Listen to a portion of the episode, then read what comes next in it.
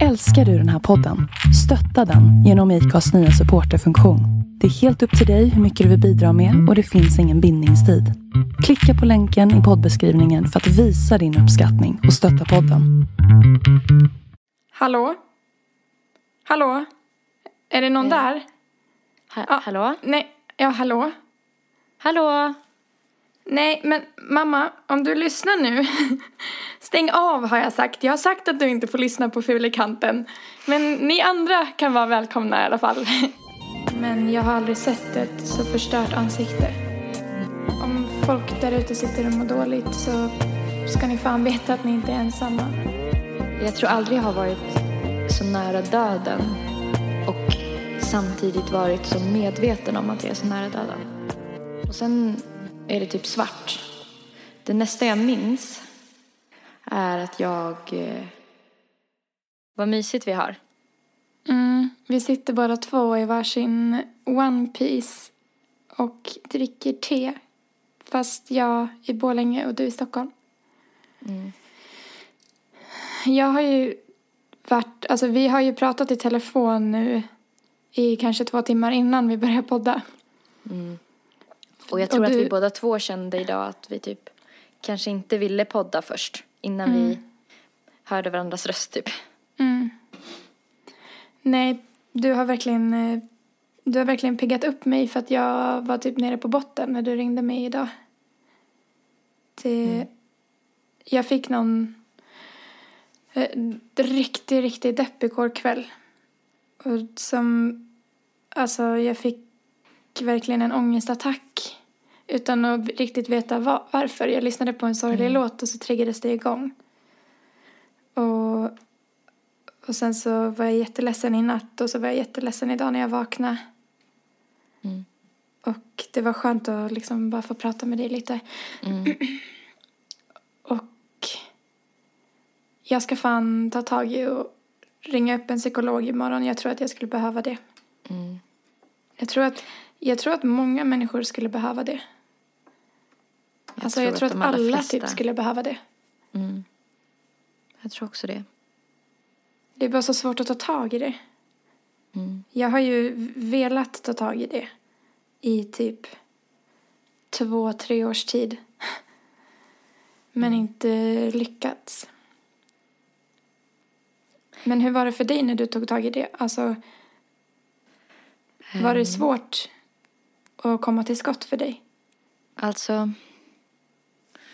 första vändan när jag var pratade med någon så var det ju med eh, en kurator och det var när jag bodde i Bollnäs. Mm. Och det var ju, kan man säga, alltså jag kom till typ en punkt eh, när det, det var faktiskt främst så yttre omständigheter, saker som hände i mitt liv då. Eh, det kaosade liksom igång på riktigt, alltså det ballade ur allt. Och eh, då ringde jag faktiskt till min eh, styvpappa. Mm. Och så sa jag så här ehm, att ehm, nu måste ni hjälpa mig för att jag, nu klarar inte jag det här längre. Jag behöver hjälp. Mm. Eh, alltså det var som att jag tappade, alltså du vet när man typ krisar i livet. Det var som att så här, jag tappade fotfästet fullständigt. Jag höll på att bli galen typ. Alltså av att saker, att jag inte hade någon kontroll över situationen liksom. Mm. Ja, det var väldigt komplicerad tid i, i mitt liv. Mm. Ehm, och det kändes som att allt bara rasade. Ehm, och, och att jag typ, det är det som är det jobbiga att typ när man behöver den hjälpen som mest så är det som att eh, man eh, skulle, alltså det är då man måste vara som starkast på något sätt. Jag vet att det är så jätteklyschigt att säga det och alla säger det hela tiden. Men Mm. det är verkligen sant. Det är så. Det är det som är så jävla fucked up. Mm. Alltså att man ska, man ska vara, det, alltså alla säger ju det här men man ska, det är ju så, man ska vara frisk för att kunna vara sjuk typ. Mm. Och när man mår dåligt och känner att man behöver hjälp, när man mår psykiskt dåligt, det är inte direkt då man är som starkast till att själv kunna ta tag i och, pusha på att man ska få komma, att man ska vara värd att få komma och prata med någon. Mm. Att man behöver det tillräckligt mycket typ. Exakt. Ehm, nej men Men samtidigt så typ finns det ju ett jäkla, eller så här, så här i efterhand Mm. så är jag stolt över att jag vågade typ sträcka ut en hand och säga så här, vet ni, nu orkar inte jag vara stark själv längre, liksom på egen hand, nu behöver jag er. Mm. Eh, jag behöver mina föräldrar, du vet. Alltså så här, det var precis i den här tiden när jag precis flyttat hemifrån och skulle börja klara mig själv och vi kanske inte hördes så ofta för det hände mycket i mitt liv och sådär men Mm. jag typ lite grann satte ner foten och sa typ att vet du vad, jag behöver er. Kanske till och med mer än när jag bodde hemma nu. Mm. Ehm, och då så, ja då, då kontaktade de en kurator som jag fick komma och prata med. Och ehm, Hörde, det var en väldigt bra människa. hörde hon av sig till dig då? Eh, nej, det var, jag det? fick ett nummer och, och de kontaktade henne i förväg så hon var typ beredd på att jag skulle ringa. Eller Ah, komma dit eller hur, jag kommer inte ihåg exakt hur det var men Jag tänker att det här är bra att ta upp också ifall det är någon som lyssnar nu som känner samma sak. Att den vill ta tag, att man kan få lite reda på hur det går till. mm. För mig var det så att det var på en ungdomsmottagning. Mm. Dit man då får komma gratis och prata med en kurator. Det kan typ vem som helst göra. Mm. Eh, och eh, Ja, om man inte är över... 26 eller 25 eller det är olika i olika län tror jag. Ja, det är det. Jag tror att det är Eh. 23 i Dalarna. Jag tror att jag inte kan kontakta ungdomsmottagningen. Jag tror att jag måste eftersom att jag är över 23. Eller jag är I 23. Stockholm är det 23 i alla fall, det vet jag. Mm.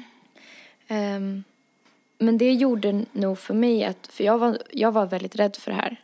Eh, och eh, ehm, det var ju inte en psykolog, men det var en väldigt bra, vettig människa. Mm. Och det gjorde nog att jag kände typ att, ehm, alltså du vet, steget blev inte lika stort Nej. sen. Att eh, ta en ny kurator när jag flyttade liksom och så här, jättehärlig människa som jag fick träffa då. Och säga, men jag har gått igenom sjukt mycket tunga saker de senaste åren så att Mm, det har liksom, du. Verkligen.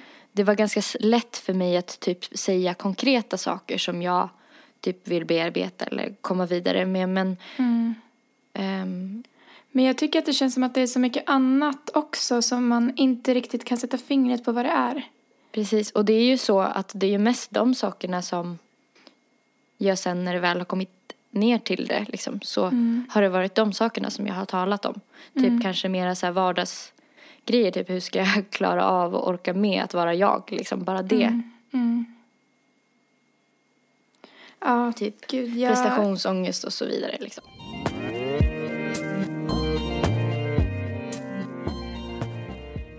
Någonting jag kan säga i alla fall är, är ju att så här, när man väl när man väl har sökt eh, någon slags hjälp så och får den Mm. Eh, eller jag kan inte säga liksom att det är exakt samma för alla, men för mig så har det verkligen hjälpt mig. Alltså, Mm. jag har lärt känna mig själv, typ. Mm. Och jag känner att jag har kommit någon vart. Ja, gud, jag måste verkligen ta tag i det. Alltså, nu när jag har känt det så himla länge också. Och sen i natt så kände jag verkligen att jag tappade fot... Alltså igår kväll så kände jag verkligen att jag tappade fotfästet, typ. Och bara... Det känns som att man, jag inte klarar av någonting på egen hand nu. Riktigt. Eller det var så jag kände i alla fall. Men det är så svårt att ta det klivet. Att höra av sig. För att precis som du sa så känner jag mig också rädd. För att du hade ju turen att bli bemött på ett bra sätt. Ja. Men eh, jag är så himla rädd för att jag ska sitta där och öppna upp mitt hjärta och sen känna att man inte klickar med den personen eller så. Och jag har ju hört lite skräckhistorier. Det är ju en person i min närhet som ringde och försökte få, få komma och prata med en psykolog. Ringde till vårdcentralen för ett halvår sedan. Och den här personen, eh, det har gått ett halvår och vårdcentralen hade fortfarande inte hört av sig. Oj. Så då slutade med att den här personen fick typ ringa och tvinga till sig en läkartid nu ganska nyligen. Och, och fick komma till läkaren då. Och då, alltså, den här personen var verkligen tvungen att säga så här att jag kan inte, ni, nu, nu får ni fan hjälpa mig liksom. Jag kan inte, jag klarar inte av och inte få någon hjälp. Jag kan inte vara på jobbet, jag kan inte fokusera liksom på någonting. Nu får ni fan hjälpa mig. Och då, till slut så ringde en psykolog upp och nu ska hen få komma och prata snart förhoppningsvis. Mm. Men det känns som att man måste vara så jäkla på. Jag tycker det känns så svårt då. Då ska man öppna upp sig direkt och berätta om sina djupaste problem bara för att ens få en tid. Mm. Få skickas vidare och då ska man berätta igen för nästa människa och så här. Ja. Det är som process typ. Man, jag blir helt slut bara jag tänker på det. Mm. Men jag vet ju att det kommer vara värt det i slutändan. Det är bara jobbigt att ta tag i det. Typ. Mm. Och det är så hemskt när man tänker på hur många människor som sitter där ute och känner samma sak. Mm.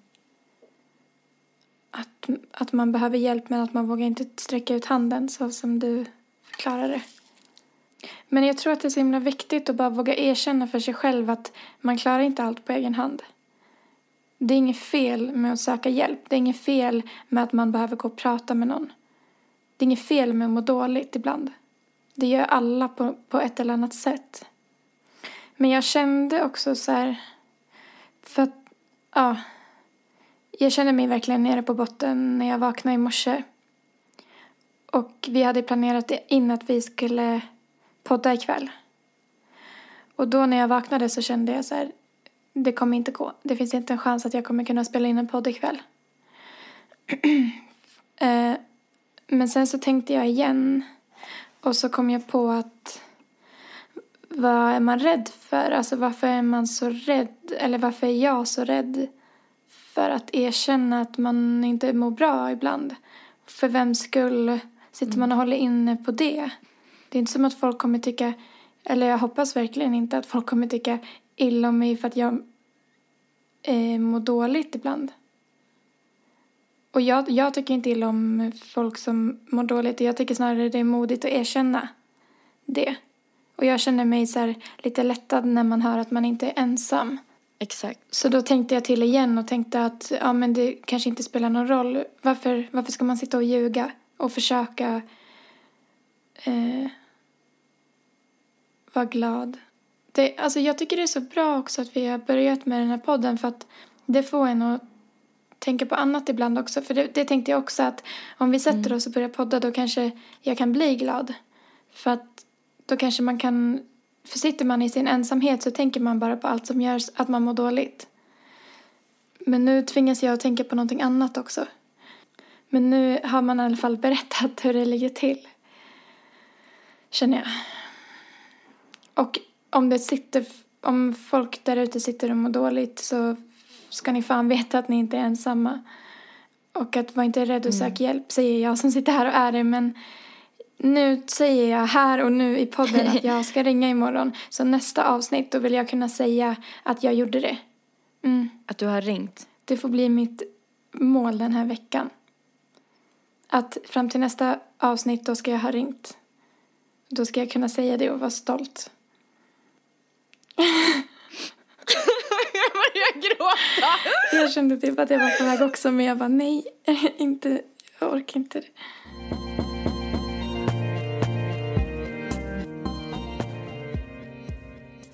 Jag har ju haft en sån seg helg där liksom det känns som att allting har fuckats upp liksom. Jag har legat i sängen hela Alltså visserligen kanske det har varit mysigt men det är också lite ångest när man sitter och käkar frukost och klockan är halv fyra Ja. liksom.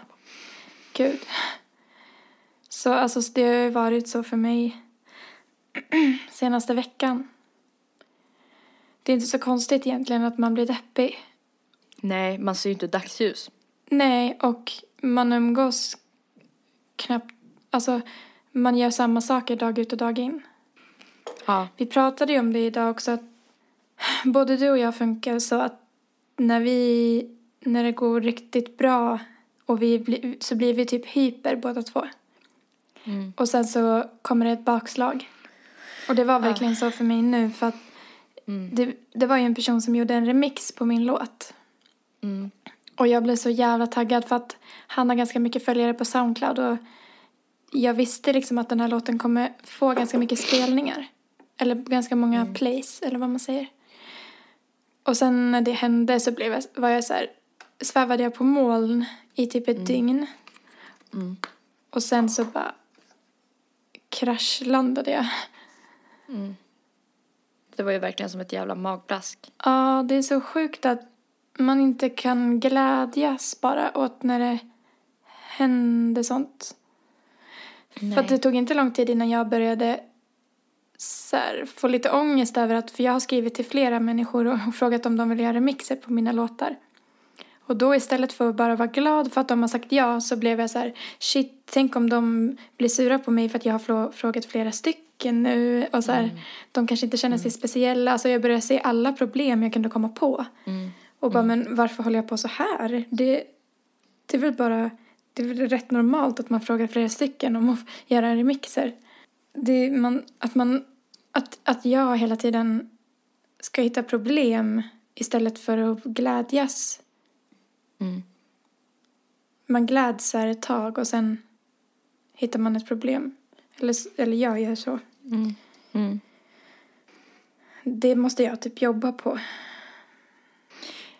Jag tänker också typ om det kan ha att göra med att det är typ som ett, in- ett inbyggt självförsvar för att du är rädd för att eh, ehm, för att bli besviken. Mm. Så att då typ gör du dig själv lite så här s- förebygger du Mm. trappar ner glädjen för att inte fallet ska bli för stort. Ja, så kan, det, så kan det nog vara. Ehm, Man blir så uppslukad också. Just Soundcloud, det pratade vi om nu innan också. mm, Innan vi började podda. Att Mm. det blir så overkligt. Så här. Jag ser att det är massa människor som har hört den här remixen på min låt. Mm. Mm. Och lever i den världen, i internetvärlden. Cybervärlden liksom. Mm. Och sen så i nästa sekund som du sa till mig eh, så sitter man ensam. Mm. i sin lägenhet och är helt själv. Det blir, sånt, det blir Ja. sån kontrast. Alltså då Ja. inser man att inget är på riktigt. Alltså det är på riktigt men det är två olika världar. Mm. Det blir så påtagligt då när man sitter ensam och kommer på att man är ensam. Mm. Mm. Jag vet, det är som att man känner sig ännu mer ensam. Ja, verkligen. Och då är ändå ingen av oss två ensam egentligen. Mm. Det är ju typ hjärnspöken. Alltså, både du och jag har ju många människor omkring oss som bryr sig om oss. Men man glömmer bort det typ, ibland. Är inte, alltså, är inte ensamhet eh, mer en känsla, alltså typ ett tillstånd än en faktisk, typ ett faktiskt förhållande?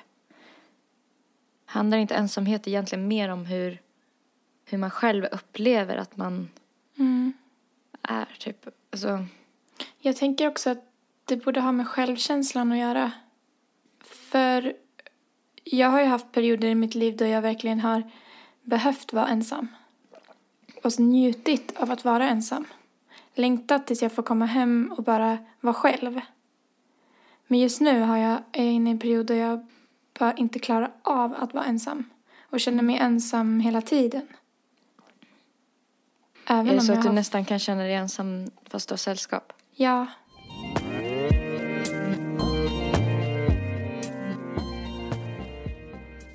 Men på tal om att vara ensam trots att man har sällskap. Jag tänkte lite på hur folk reagerar när det händer. Eh, alltså hur folk reagerar i krissituationer. Mm. Alltså jag tänkte på den här gången när du blev fastklämd mellan pendeltåget och perrongen. Ja, just det. Mitt i en folkmassa och det inte var någon som hjälpte dig Mm. upp. Mm. Alltså såna, när sådana saker händer. För att hade det där hänt när jag var med så kan jag garanterat säga att jag hade försökt hjälpa till. Eller så hade jag sagt åt någon annan att hjälpa till. Om jag inte själv hade vågat. Ehm, jag tror aldrig jag har varit så nära döden och samtidigt varit så medveten om att jag är så nära döden. Mm. Kan du inte berätta vad det var som hände då? Jag eh, skulle åka till skolan Och eh, jag åkte från Sankt Eriksplan, pendel. Och eh, det skulle vara en match borta i Solna på Friends Arena. Så det var väldigt, väldigt mycket folk på perrongen. Alltså fullt med folk. Och eh, eh, precis när jag ska kliva på pendeltåget så, alltså pendeltåget står på perrongen så glider min telefon ur min ficka och glider ner i utrymmet mellan pendeltåget och perrongen. Och sen är det typ svart. Det nästa jag minns är att jag eh, eh, är nere på spåret mellan tåget och perrongen. Alltså det är väldigt smalt utrymme. Jag vet inte, det kan väl vara typ så här, är det 40 centimeter någonting kanske mellan. Det är inte mycket liksom. Efter det så öppnas dörren. Och då blir ju utrymmet ännu mindre för dörrarna öppnas ju utåt och åker åt sidorna. Och då fastnar jag och glider med dörren i sidled åt höger. För då ska ju folk börja kliva på. Och eh, då är det en halvcirkel kring mig och det kanske är totalt 50 personer som ser mig då sitta fast. Eh, och jag får ju panik så jag skriker så här. ehm, kan ingen hjälpa mig upp typ, snälla? Och folk bara står och alltså, är som förlamade typ. Och eh, till slut så lyckas jag på något sätt krångla mig upp utan hjälp. Häva mig upp. Eh, då går det förbi en kille. Eh, precis jag alltså jag är ju kallsvettig vid det här laget. alltså det är som att jag har feber typ. Och eh, för att jag i sista stund, stund lyckas ta mig upp. Och då är det en kille som snäser. Ja, du måste ju varit i chock. Då snäser en kille som går förbi mig att För en jävla mobil. och då Ja. Det är jag också står och skakar liksom. Det är så sjukt. Det är klart att i efterhand, eller hade jag varit med då hade jag stoppat dig från att hoppa ner från första början. Eh, det är klart att det var sjukt onödigt att du hoppade ner där för en mobiltelefon. Men du tänkte väl inte klart liksom. Så att, och vad spelar det för roll? Alltså jag tycker bara det är så jävla sjukt att ingen hjälpte dig. Oavsett anledningen till varför du hoppade ner. Sen när jag väl hade klivit på tåget så, eh, kom det, så kom det fram en tjej och la armen på mig och frågade är det okej? Eh, Och det var liksom hela händelsen. Mm. Ehm, ja. Jag tycker alltså Nej, fortfarande men jag- att det är obehagligt att tänka på den här stunden. Ja. Ja, jag med fast jag inte ens var där. Det, det är bara så, jag, jag kan inte fatta vad, hur folk tänkte. Alltså, hur kan ingen, när det är så många människor på en och samma plats, hur kan ingen kliva fram och hjälpa till? Och det var inte ens liksom, jag kan förstå att man backar ett steg om man ser ett slagsmål. Eller någonting där man själv kan bli skadad. Mm. Men det här var ju bara, handlade ju bara om att ge dig ett handtag. För att hjälpa dig upp. Jag fattar, jag fattar, jag kan inte fatta att ingen hjälpte dig. Vad beror det på då, tänker du? Jag vet inte, alltså jag, min första tanke är ju att de hamnade i chock. Att de blev paralyserade så som du sa att det såg ut. Ja. Men jag tycker att det är så sjukt att alla blev att, alltså, att alla skulle bli så paralyserade att ingen hjälper dig när du dessutom skriker efter hjälp. Nej, jag vet inte vad det kan bero på. Alltså, jag tror inte att... Jag tror att det säkert fanns folk där som ville hjälpa dig. Men jag kan inte fatta varför ingen gjorde det. Vad, hur tänker du? Jag, jag tror att det har så här med instinkter att göra. För att jag, jag, jag hoppas och tror inte att det har med fåfänga att göra. Nej. Alltså att man är rädd för att göra bort sig. Mm. Utan jag tror att det har att göra med någon slags reptilhjärna som kickar in. Mm. Att eh, folk ser en fara typ och typ eftersom de är en grupp. Alltså jag tänker på typ så här, säg ett, ett fiskstim typ. Eller att, att vi blir som ett, en skocka celler där en blir fångad av ett lejon liksom. Mm. Så gäller det typ att hålla sig till gruppen och bete sig som fiskstimmet liksom för att inte råka illa ut själv. Mm. Och man tänker ju så här och vill hoppas på att så här, vi står över sånt. Men jag tänker typ att när det handlar om sekunder så är det nog väldigt få som typ alltså kan så här, ja jag vet inte, jag, jag, jag vet faktiskt inte. Jag, jag, jag är själv förvånad över det som hände. Men liksom jag det är det känner enda... obehag. Jag Alltså, känner jag- också obehag. Det är som att de är robotar Ja. och eh, bara tänker på sin egen överlevnad. Alltså, och Ja. att det inte är ett, en självisk grej utan att det är en instinkt att typ så här, spela död. Typ för att Mm. inte råka ut för något hemskt själv. Alltså, trots att logiken talar ju emot det för att de skulle ju förmodligen inte ramla ner själva av att Nej, alltså, nej, hjälpa precis. med. Men, eh, Och speciellt Men att- inte med tanke på att du är en ganska liten person. Så det hade Mm. inte varit svårt att hjälpa dig upp. Nej, precis. Men jag tänker typ inte att det har med logik eller typ så här äh, godhet att göra. Utan jag, tänk, Nej. jag tänker att det har att göra med så här, äh, alltså sen vi var småkryp. Typ. Mm. Jag vet inte. Jag Ja, vet men inte om det tycker ens är sant. Men jag, tr- jag tror det är någon slags överlevnadsinstinkt. Mm. Att hålla sig till gruppen typ.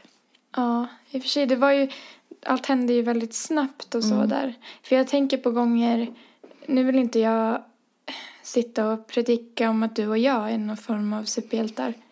Men vi har ju ändå ryckt in många gånger när vi har sett att någonting har sett fel ut.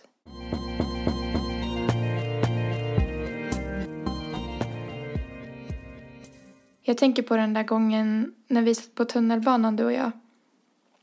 Och såg en... Ja, just det. Men gud, kan inte du berätta det? För det här, det är nästan som att jag har glömt det här. Mm. Vi satt på tunnelbanan, du och jag. Och så såg ju vi, alltså bredvid oss fast med gången emellan, sitter en kille som är helt borta. Alltså, om man tittar snabbt på honom så, kan man ju tro, så kunde man tro att han satt och sov. Men han sitter liksom, hela hans huvud hänger framåt. Och han har på sig ganska så här äh, sjaskiga kläder. Alltså smutsiga mjukisbyxor och en typ lite smutsig hudtröja. Och så började både du och jag reagerade ju ganska snabbt genom att se att han ser inte okej ut. För att så fort man tittade en gång till, alltså så fort man tittade lite noggrannare på honom så såg man att äh, han var likblek i ansiktet. Och han svettades och dreglade och det, det droppade svett från hans panna. Och då satt ju du och jag och iakttog honom i kanske två hållplatser.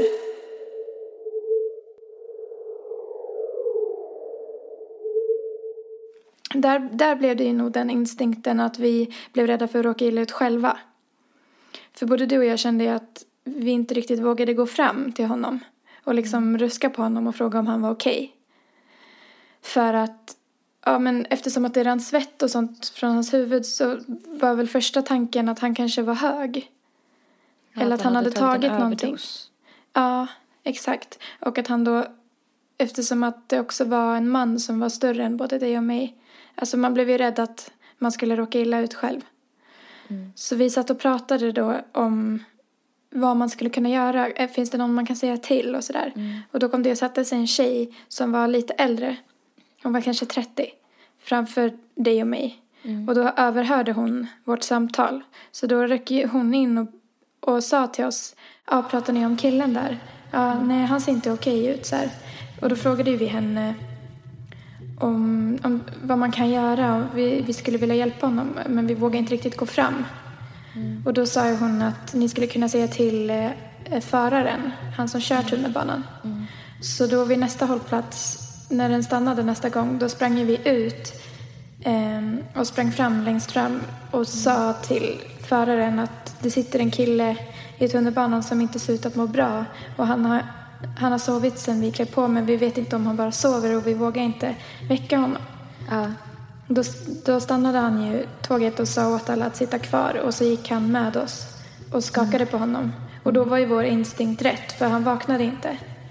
Och han skakade honom flera gånger och liksom klappade honom lite på kinden så här, alltså smällde, alltså slog honom lite på kinden lite löst och försökte väcka honom men han vaknade inte. Så då, då eh, tackade han oss för att vi hade sagt till och då skulle han ringa då ringde han sjukvårdare som skulle möta upp tunnelbanan två stationer längre fram. Och då klev vi av för då visste vi att han skulle få hjälp. och det, det kändes så skönt att kun- kunna känna att man har hjälpt till. Att man, men bara att man kan hjälpa till om man ser att någonting inte står rätt till och att våra instinkter stämde. För han hade lika väl kunnat sovit och varit svettig.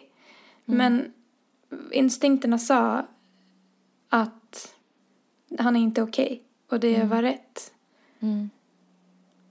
Och att det kanske på något sätt blev skillnaden. Ja, Och- för om det var så att han har tagit en överdos då kan det ju handla om att om ingen Liv hade sagt död. till. Ja, exakt. Då kan det handla om liv och död.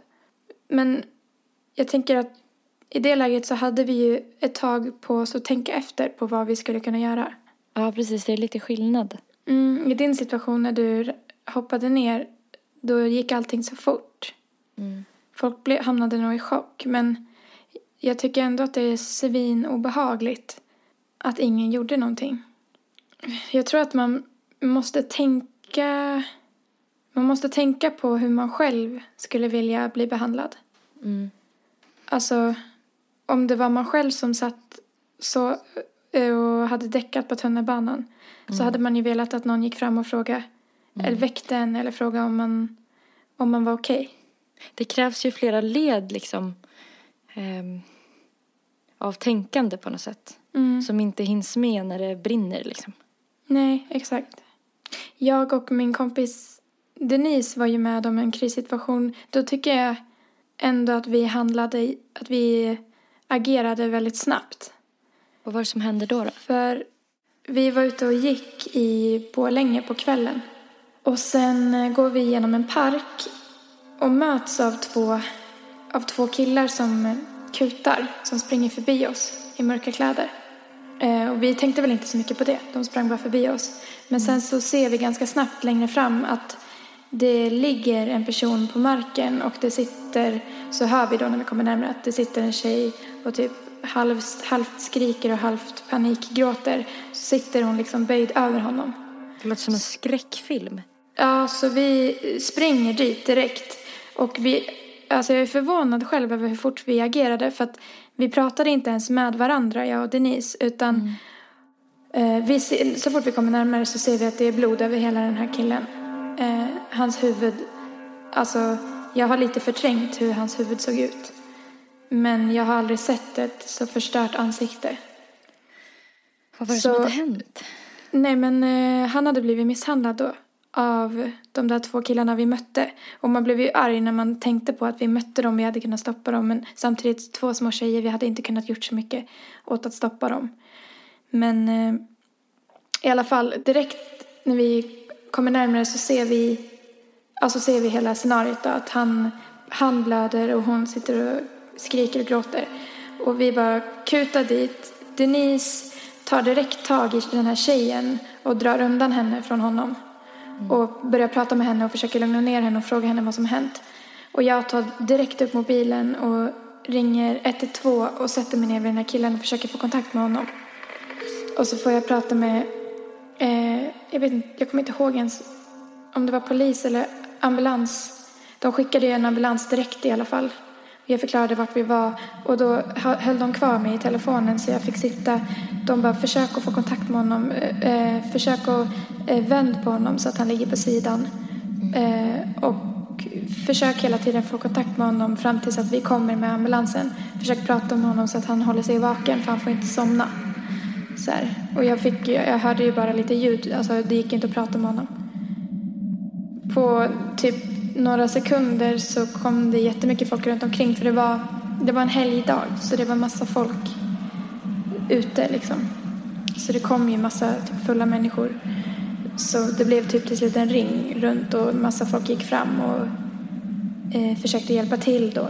Men då var det som att ingen hjälpte till förrän någon annan gjorde det. Alltså när man ser att när man ser att en kliver fram, då kliver alla fram.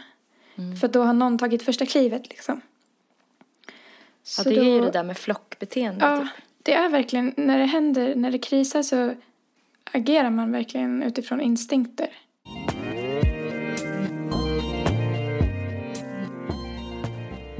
Men jag undrar vad det är som skiljer varför vi helt plötsligt sprang fram och varför ingen, alltså Jag undrar vad det är som gör att man reagerar olika.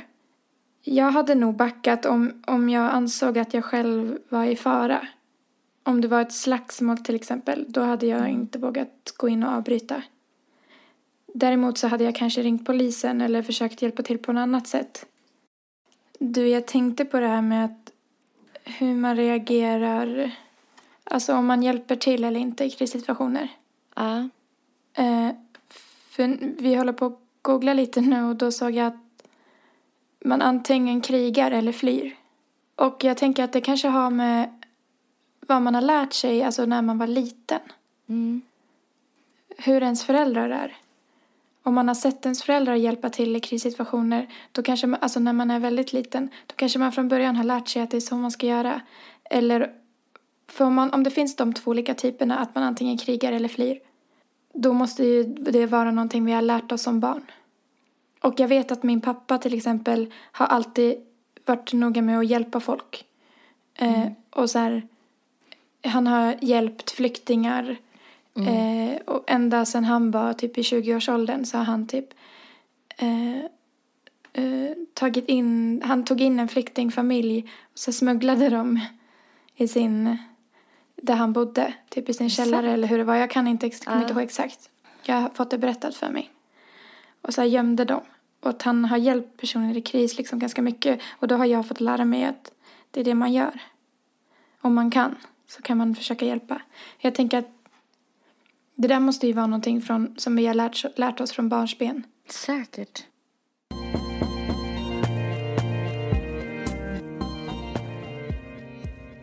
Jag har hittat ett test. Mm. Hur redo är du? Testa dina kunskaper i quizet. Har du alla rätt kan du vinna en iPad. Ibland händer saker som man inte är beredd på. När det som händer drabbar många människor blir det en kris. Större strömavbrott, allvarliga epidem, epidemier, epidemier och naturolyckor är exempel på kriser som kan inträffa i vårt samhälle. Okej, det här är då större kriser verkar det som. Kriser kan också orsakas av något som händer utanför Sverige. Det kan gälla konflikter ute i världen, terrorism eller hot om angrepp. Det kan innebära att Sverige behöver höja sin beredskap och organisera ett försvar som gör insatser utomlands. Hur bra koll har du på Sveriges krisberedskap och försvar? Nu är jag inne på klarakrisen.se. Testa dina kunskaper i quizet. Har du alla rätt kan du vinna en iPad. Nu jävlar Nelly. Okej, nu kör vi. Vid en allvarlig händelse eller en kris behöver du hålla dig informerad om vad som händer, vad ansvariga myndigheter gör och vad du själv kan göra. Vilket är det snabbaste sättet att få tillförlitlig information på? 1. Twitter. 2. Ringa 112. 3. Krisinformation.se. Ringa 11313 eller lyssna på Sveriges Radio P4. Eh, Jag tror krisinformation.se. mm, Inte Twitter i alla fall. nej, Ringa 112. inte Sveriges Radio. Hallå, vad är det som händer egentligen? Ja, krisinformation.se tar vi. Mm. Viktigt meddelande till allmänheten, VMA, är ett varningssystem som användes vid olyckor och allvarliga händelser i samhället. Signalen hörs utomhus 7 sekunder i taget med 14 sekunders tystnad mellan. Vad ska du göra när du hör signalen? 1. Släppa allt och springa till närmsta torg. 2. Gå utomhus, stänga dörrar och fönster och hålla mig informerad. 3. Hjälpa de som inte kan hjälpa sig själva till ett skyddsrum. Jag vet inte vad man ska göra när man hör det. Vet jag du det? heller. Det är helt sjukt att vi inte vet det här. Ja. Det måste väl vara skyddsrum då? Att man ska hjälpa någon som inte kan klara sig själv till ett skyddsrum. Eller? Gå, gå Men det var det- inomhus. Stänga dörrar och fönster och hålla mig informerad. Det är ju inte släppa allt och springa till närmsta torg i alla fall. Nej, Va? spring. Nej, men jag tror på att hjälpa de som inte kan klara sig själv till närmaste Vi skyddsrum. tar den tycker jag. Men vet du vad närmaste skyddsrum är? Nej, ingen Nej. aning. Inte jag heller. Ett bra sätt att förbereda sig inför en allvarlig händelse eller kris i vårt samhälle är att packa en krislåda. Jävlar, vi kommer bli såna här, jag har sett, jag har sett så här dokumentärer om såna här i USA, du vet som, vad heter ja. de? Och vad heter det? Vänta. Typ så här preparers. eller- Preppers. Ja just det, just det. Vi, jag kommer bli prepper, ah, okej det är... Vi kommer bli eh, preppers efter det här. Eh, vad är mest lämpligt att ha i den? 1. Kniv, extra kläder, mobiltelefon. 2. Värdefulla smycken, laddare, kortlek. 3. Filtar, konserver, stearinljus. Filtar, konserver, stearinljus. Inte Men det mobil. känns ju som en old style version. Den översta är kniv, extra kläder, mobiltelefon. Jag tror fortfarande filtar, konserver och stearinljus. För Vi tar den då. det är viktigt att hålla sig varm och ha typ en ljuskälla. Och sen, alltså utifrån de dokumentärerna jag har sett också. så, Har du sett fler? nej men ja, jag har, ja det har jag. och eh, mat såklart är ju viktigt. Här står det total försvarsplikt 16 till 70 år. I Sverige har vi total försvarsplikt. Det innebär att svenska medborgare mellan 16 och 70 år är skyldiga att tjänstgöra inom totalförsvaret om landet och samhället behöver det. När kan du bli skyldig att tjänstgöra? 1. Vid höjd beredskap och allvarliga kriser. 2. Endast vid angrepp av främmande makt. 3. Endast vid naturkatastrofer. Det måste ju vara ettan. Vid höjd beredskap och allvarliga kriser. kris... All, ja. Vid höjd beredskap och allvarliga krissituationer. Ja, det kan ju, jag, jag tror inte att det är naturkatastrof i alla fall för att det har vi ju typ aldrig i Sverige. Så ja, ta det. Sveriges allmänna värnplikt är vilande i fredstid. Om hotbilden förändras kan värnplikten införas igen. Den kommer då även att gälla för kvinnor. Vem, beställ, vem bestämmer om värnplikten ska börja gälla igen? Kungen. Ett. Nej, jag skojar. 1. Sveriges befolkning i en folkomröstning. 2. Regeringen. 3. Försvarsmakten. Svårt om det är regeringen där eller försvarsmakten. Mm, Det är nog inte en folkomröstning i alla fall för det har vi Nej. inte tid med. nej. Jag tror eh, Försvarsmakten. För de känns som att de kanske har bäst koll, jag vet inte. Ja, Fast det känns som att om de fick bestämma, så skulle alla vara med. äh, alltid.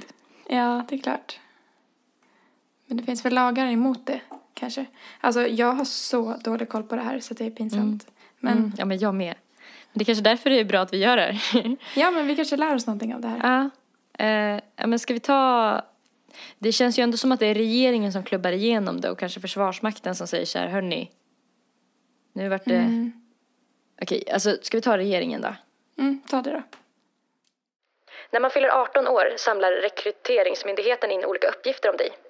Vad används uppgifterna till? Alltså shit, det här hade inte jag någon aning om. Inte jag heller. Hur får de tag i de se. uppgifterna?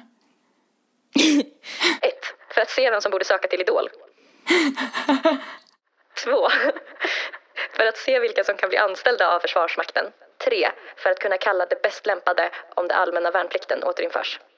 Det lär ju vara Jag tror... tre, eller? De bäst lämpade. Men vadå, ska vi singla slant typ? Nej, men ta... Jag tänker på en siffra. Eh, vänta, jag hade inte tänkt ut vad, hur det skulle gå till. Du bara tänker på en siffra. Så jävla dumt. Anställda av Försvarsmakten, tror jag. Mm. Alltså anställda, innebär det att man då jobbar som till exempel... Det tror jag. Vi tar den. Som, ja, Jag tror inte vi kommer vinna en iPad alltså. nej, nej. Det svenska militära försvaret skyddar vårt land och försvarar vår frihet, men bidrar också till fred och säkerhet i omvärlden. Alltså shit vad det här känns som så här reklam. Vad betyder det att Sverige har ett militärt försvar? 1. Det har ingen verksamhet i fredstid utan endast vid höjd beredskap och krigshot. 2. Det kan snabbt sättas in i strid och vid kriser i Sverige och utomlands. 3. Det kan sättas in över hela världen inom 48 timmar om ett land begär det. Jag tror, eller jag vet att de har verksamhet i fredstid. Mm, ja, ja. Så är det ju. Eh, och sen, de kan snabbt sättas in i strid och vid kriser i Sverige och utomlands. Jag tror fan den alltså. Mm, mm, ta den. För att börja arbeta i försvars... Försvars... Gud, kan inte prata. För att börja arbeta i Försvarsmakten går man först en grundläggande militär utbildning som är 4 till 12 månader beroende på tjänst. Vad värderas högt bland de som har gått utbildningen? 1. Att få marschera långt. Lära sig att, om funktionella kläder och hur man använder hög röst utan att bli hes. Den är det inte i alla fall. La, la, la, la, la. Men nu värmer vi upp rösten hörni. Ta i från dia, diafragman eller vad fan det heter. 2. Att få träffa många jämnåriga från hela landet, lära sig överleva i naturen och vara en god kamrat. 3. Att få en personlig utveckling, en yrkesutbildning och möjlighet att göra skillnad för andra. Tre. Sveriges försvar består av flera olika verksamheter såsom armén, marinen och hemvärnet. Vad gör hemvärnet? 1. Vära... Vär... Gud vad, alltså jag skulle ju aldrig få jobb, känner jag. 1. Värnar om Sveriges natur och kulturarv. 2. Ser till att soldaterna får mat i fält och hjälper till med sjukvård för militär personal. 3. Arbetar med alla typer av kriser, från stöd vid allvarliga olyckor i fred till väpnad strid i krig. Alltså jag vet inte vad hemvärnet gör. Eh, Det känns ju som att de eh, arbetar med alla typer av kriser, från stöd till allvarliga olyckor. Mm, jag tänkte fred. också på den. Ja, Mm. vi tar den. Gå vidare. iPad. Här kommer vi iPad. Undrar hur många som har vunnit en iPad då? Det lär ju vara jättemånga. Alltså hur många iPads kan de ge ut, tänker jag. Alltså fy fan vad nice Nelly. Så jävla nice. Vadå? Alltså jag känner mig så glad. Varför då? Men fan är inte du glad att vi vann en iPad? Alltså fatta vad vi kommer kunna göra med den här iPaden. Men va, Om vi- ni hashtaggar fulikanten eh, så har ni chansen att vunna, vinna vår iPad som vi fick nu från det här testet för att vi svarade Ja. så många rätt. Vi, vi lottar ut en vinnare till nästa avsnitt. Hashtagga varför just du ska få vinna en iPad. Och hashtaggen är fulikanten.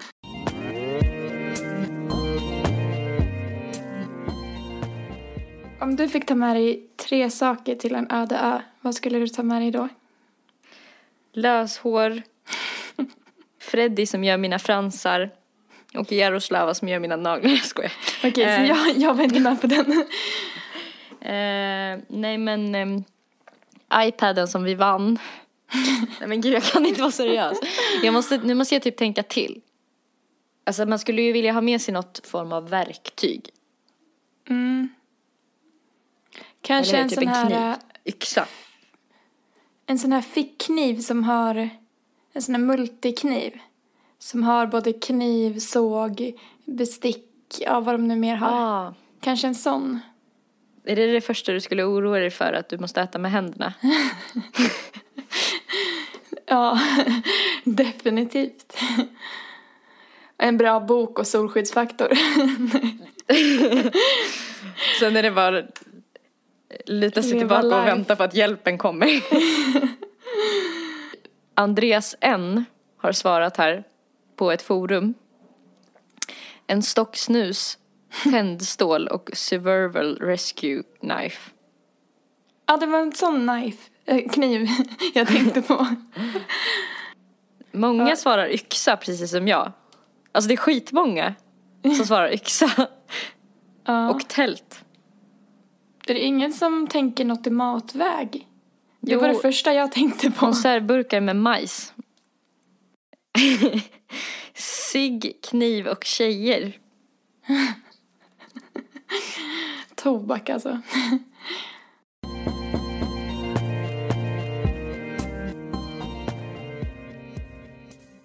På Instagram heter Erika Zebratrack.